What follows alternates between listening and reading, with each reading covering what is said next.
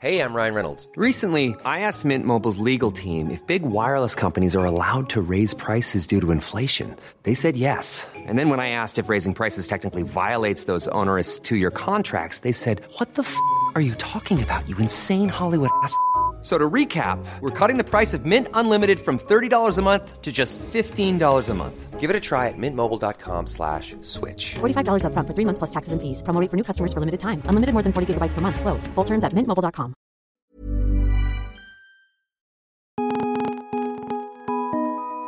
This is the Vice Guide to Right Now, your inside look into the best of Vice. It's Wednesday, August 29th. I'm Sophie Casas. Today, we're going inside Facebook's struggle to moderate 2 billion people. In recent months, Facebook has been attacked from all sides for allowing hate speech and misinformation to proliferate. So this spring, the company reached out to a few dozen leading social media academics with an invitation. Would they like to have a casual dinner with Mark Zuckerberg to discuss Facebook's problems? Now, leaked documents and nearly two dozen interviews show just how Facebook hopes to solve this massive issue, with the help of 7,000 human moderators attempting to rein in dangerous content across the world. Here's Vice's Ankita Rao speaking with Motherboard editor in chief Jason Koebler on the story. Hi, Jason. Hey, Ankita, how are you? I'm great. I'm excited to talk to you about this. Before we get into sort of the details of how Facebook moderates content, what is content moderation exactly? Yeah, so if you've ever been a member of any sort of forum or MySpace or like even Facebook group or something like that, there's usually an administrator of that forum or a moderator of that forum who makes rules about what you can and can't say you know, I'm a part of this like Orioles baseball message board, and one of the rules there is you can't cuss. There's no cursing allowed on the message board.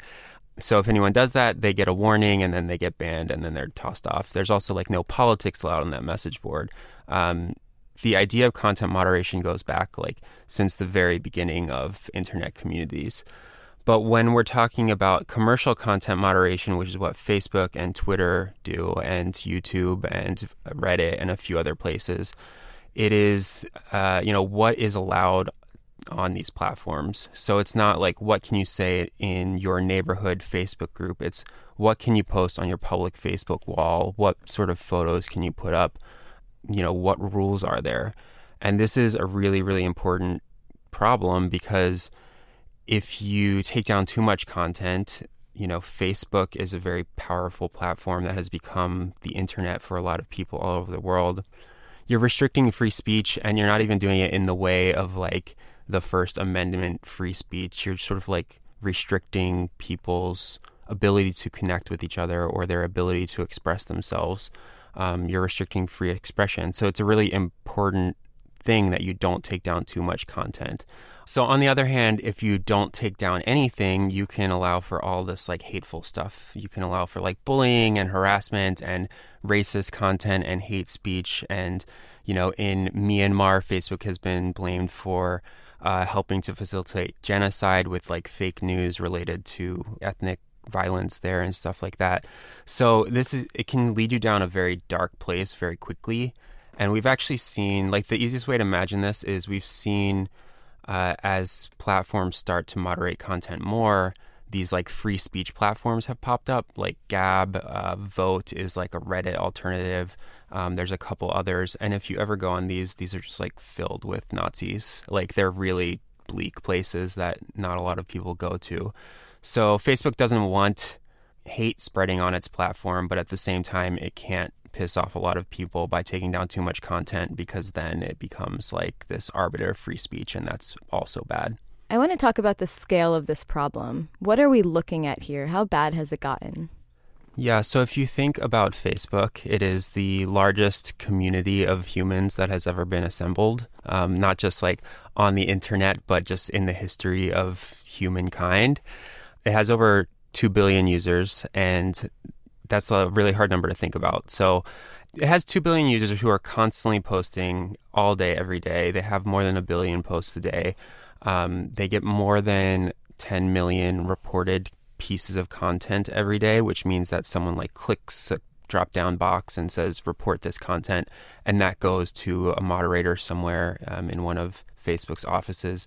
So if you're thinking about the scale of the problem, that's like the hardest thing to even think about. Like while writing this piece, it was hard to keep that in mind. Um, when talking to academics, they're like, the hardest thing about content moderation is just wrapping your head around the whole thing. So this is really, if you think about it, one of the hardest logistical problems that probably Silicon Valley has ever faced, and it's something that they haven't done a really good job of solving. So you and Joseph Cox, a fellow motherboard reporter, spent three months going straight into the bowels of Facebook and looking at exactly how and who moderates this information. And I think it's fascinating that a lot of it doesn't really have an answer yet. Tell me what that process was like and how it started. Yeah, so we have been writing about content moderation for a couple years now, just as a website. And at some point, Joseph, who's one of our cybersecurity reporters, got leaked some internal training documents from Facebook about hate speech in particular. So we learned that after the Charlottesville white supremacy rally, Facebook looked at its hate speech documents and basically wrote new rules for what you could and couldn't say about uh, just like hate groups in the United States sent that out to all of its moderators, and someone gave them to Joseph. Uh, we wrote an article about that. You know, we corroborated it with multiple moderators just by reaching out to different people and finding, you know, other sources to confirm it. And we ran a couple stories, but then we realized that this was a topic that was coming up over and over and over again. I mean, we just had this uh, big controversy over Holocaust denial on Facebook. We've had these uh, controversies over whether Facebook and Twitter are biased against conservatives. You've had these other controversies about InfoWars and the genocide in Myanmar. So we're like, let's take a step back and look how this actually works. Like, what are the structures in place to do this? So Facebook reached out at some point, which is pretty rare, um, and I think to their credit, and they said, Hey, it looks like you have our internal documents. Um, we appreciate that you've been more or less, you know, fair with these pieces because honestly, the stuff in the documents could easily be skewed one way or the other if you wanted to. Um, they said, you know, why don't you come out here and see how we make these policies? So I went to Menlo Park, California, uh, Facebook's headquarters, for two days, and I spent like seven hours just back to back to back talking to some of their executives, the people who make these policies. I sat in on a meeting where they talked about like things that they were seeing and things that groups um, like nonprofits are bringing up to them to say, hey, we should like have a policy for this, but we don't yet. Um, talk to the people who train the moderators or like the person who's in charge of training. Also talk to their like operations, head of operations and head of product which this is like all very sprawling and sort of talks a little bit to the scale, but basically there's people who make the policies, there's people who implement the policies, there's people who make the artificial intelligence and software tools to like help the moderators make decisions. Uh, then there's like crisis response teams, there's like PR people involved. It's like a very complicated machine. And sort of outside of an academic setting, there had never been a super in depth piece on just like the logistics of how this works. So I honestly sort of went into this being like, uh, you know, who makes the PowerPoint? Are there email threads when there's like a crisis? Like, do you guys huddle in a room and like make a decision? And I asked those sorts of questions over and over. And the answer to basically all of this is like, yes. Um, and that kind of detail is pretty illuminating. In the piece, there's screenshots of these PowerPoints that help train moderators, and some of them say things like, yes, you can say white nationalism, but no, you can't say white supremacy. And in my mind, you know, those could in many ways be mm-hmm. conflated, but then they're sort of making this distinction. So who are the people behind that machinery and and what are some of the ways they're making these decisions? Yeah, so the people on the policy team are like ex political aides, you know, le- legislative aides. They're like crisis response people. They're ex military. They're lawyers and academics like they they've hired good people to do this or at least I can't think of like different types of people as far as like you know employment background to do this but the thing that they've decided and I think that this is really the shocking thing to me or the big takeaway is that they're trying to take human judgment out of this even though it's uh, there's 7,000 moderators right now like all over the uh, world and they want them all to basically decide the same thing. Like, no two moderators should decide a different piece of content, like should or shouldn't go up. They should decide the same thing. So, to do this, they have made thousands of individual guidelines. So, that example you brought up, you can be a white nationalist or white separatist on Facebook, but you can't be a white supremacist, which is like just really splitting hairs. And it's also something that I talked to a lot of black history professors while I was doing this they said, you know, that's a decision that's totally lacking in context in the American experience of black people and different like traditional power structures in the history of the US. It's also sort of uses the language that white supremacists use. Like they say that they are white nationalists or white separatists in order to basically be seen as like not as bad as white supremacists. So this is like a distinction that really has no meaning.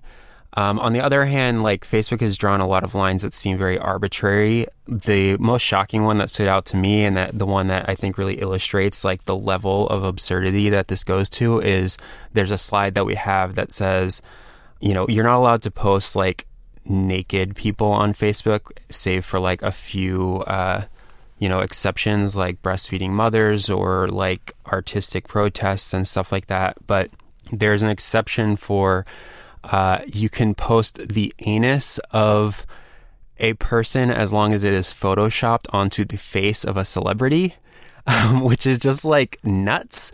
And it's like Facebook didn't proactively think of this. It's something that people were doing on Facebook, and they're like, are we going to take this down or are we going to leave it up? And so the specific example that they have is like, they have pictures of this. It's like, Taylor Swift with her eyes replaced with anuses. And uh, then they have Donald Trump and his mouth is an anus. And they're like, these are okay because they're political speech. They're commenting on like this sort of thing. And then they have Kim Jong un and they have his like mouth replaced with an anus. And they have anal beads coming out of the mouth. And they're like, this is not allowed because this is sexual because they're anal beads, which is a sex toy. So it's not allowed. Take it down. And it's like, that's nuts. It's so nuts. And they have this sort of rule for like everything you can possibly think of on Facebook. And like, that's a frivolous example because it's like deals with silly photoshopping of like political figures. But they have these same slides and levels of detail for things about race, things about violence, things about misogyny, things about, you know, harassment and bullying. And they have to decide where to draw the line and they aren't really all, always that clear about where the line is publicly, but internally they've drawn that line, and then they don't really explain like why it is where it is. That's pretty crazy and hard to wrap your head around. And I think it's also interesting how quickly these rules have to evolve with the conversation because people constantly come up with new ways to harass each other and constantly come up with new formats through which to sort of purvey hate speech. How are these 7,000 moderators kept up to speed with the velocity of the internet conversation? Yeah, so the goal is to have basically a rule for everything before they need it. So this is sort of a sad state of affairs, but like Facebook has very well uh, established rules for like what to do after a mass shooting. Like they take down the um, shooter's profile, they like set up their AI so that tries to detect anyone making new fake profiles. They have people on the lookout for, you know, people making fun of the tragedy or something like that. And so what they're trying to do is they're trying to be proactive about everything that could possibly happen on Earth ever, which is like a crazy thing to think about. But yeah, when there's a crazy news story or when they don't have a rule for something, it basically gets escalated, is what it's called. And so a moderator sees something and they're like, I'm not sure what to do about this. And it goes to their boss. And then, you know, their boss makes a decision or that boss like can't make a decision. So it gets escalated further. And eventually it ends up at like Facebook's headquarters and people there make decisions, whether it be like a lawyer, a PR person, or someone there. And if it's something like really likely to make political waves or something that they don't really have a policy for and they need to make a decision and it's going to be a big deal, you know, that's when like Sheryl Sandberg or Mark Zuckerberg get involved. And like, yeah, they have a lot of power at the company, but they are also not content moderation experts. And so you have this situation where a lot of this is happening in sort of an ad hoc, like on the fly way, or at least it has worked that way for years and years. Um, they're trying to get better at it, but it's still like it's a very complicated and messy process. What does it mean for us that a few people in one company have that much power? Yeah, it's the most important question facing the internet today. I think it's when the internet was made, it was this very open platform, very decentralized, where anyone could say anything that they wanted and make their own, you know, websites and blogs and say whatever they wanted there. And you can still do that, of course, but as Facebook becomes more and more powerful, people are funneled into this singular platform. And especially in developing countries where, you know, Facebook has done things to entrench its power there before the internet has had the ability to develop. So, uh, you know, Facebook has given internet to a lot of developing countries and they can only use Facebook and so they think Facebook is the internet. So if Facebook is the arbiter of, you know, what is allowed and what isn't, that very much affects what people are able to say and the internet is where we express ourselves these days. So in many ways Facebook has become in many ways, Facebook has become more important than governments in terms of being an arbiter of free speech. And in some cases, that's a good thing just because what you can say on Facebook is often more than what you can say in, say, like countries run by authoritarian regimes. And Facebook has resisted some more strenuous, like, rules that authoritarian regimes have pushed. But in many more ways, it's a dystopian nightmare from that statement, I might already know what you're going to say, but I'm curious as to whether going deeper into the story, seeing how it worked, made you feel more hopeful about the the efforts that are being put into moderating content on platforms like Facebook and I would say Twitter as well, where we continue to see such painful and hurtful and violent speech on a day-to-day basis or do you feel sort of like throwing your hands up and saying, we may not have an answer? Uh, it's a little bit of both. I mean, I think I went into this thinking it seems like they have no idea what they're doing. Like outwardly, it very much seems like they have no idea what they're doing because that's what you read. Because I'm going to be a little hyperbolic here, but every mistake that gets publicized is like ruins someone's life. It's like the the news that you read, it's like someone killed themselves on Facebook Live, or Facebook is facilitating genocide, or harassment, or bullying, and for the people that this is affecting, and you know, even just seeing like hate speech on a daily basis, like this hurts our psyches. This is really bad. On the other hand, it's not clear that there is a solution here, and I mean that in like a hopeful way, in terms of like the people are trying very hard the moderators are trying, the people who are making policy are thoughtful people who seem to want to do the best that they can possibly do.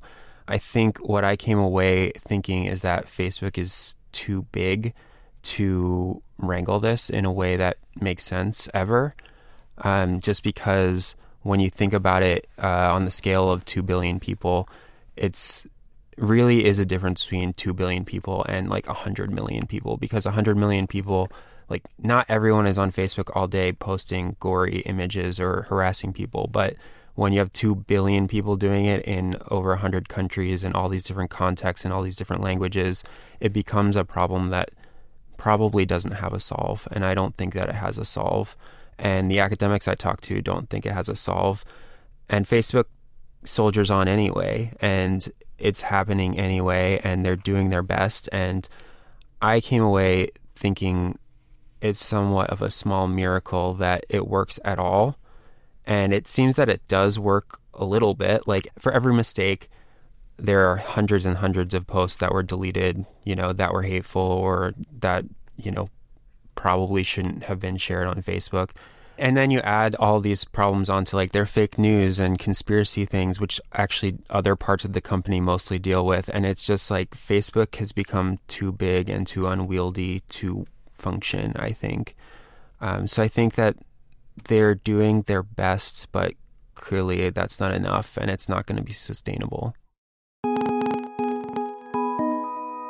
To read the full article, go to motherboard.vice.com. That's it for now. Thanks so much for listening, and tune in again on Friday for another Vice Guide to Right Now.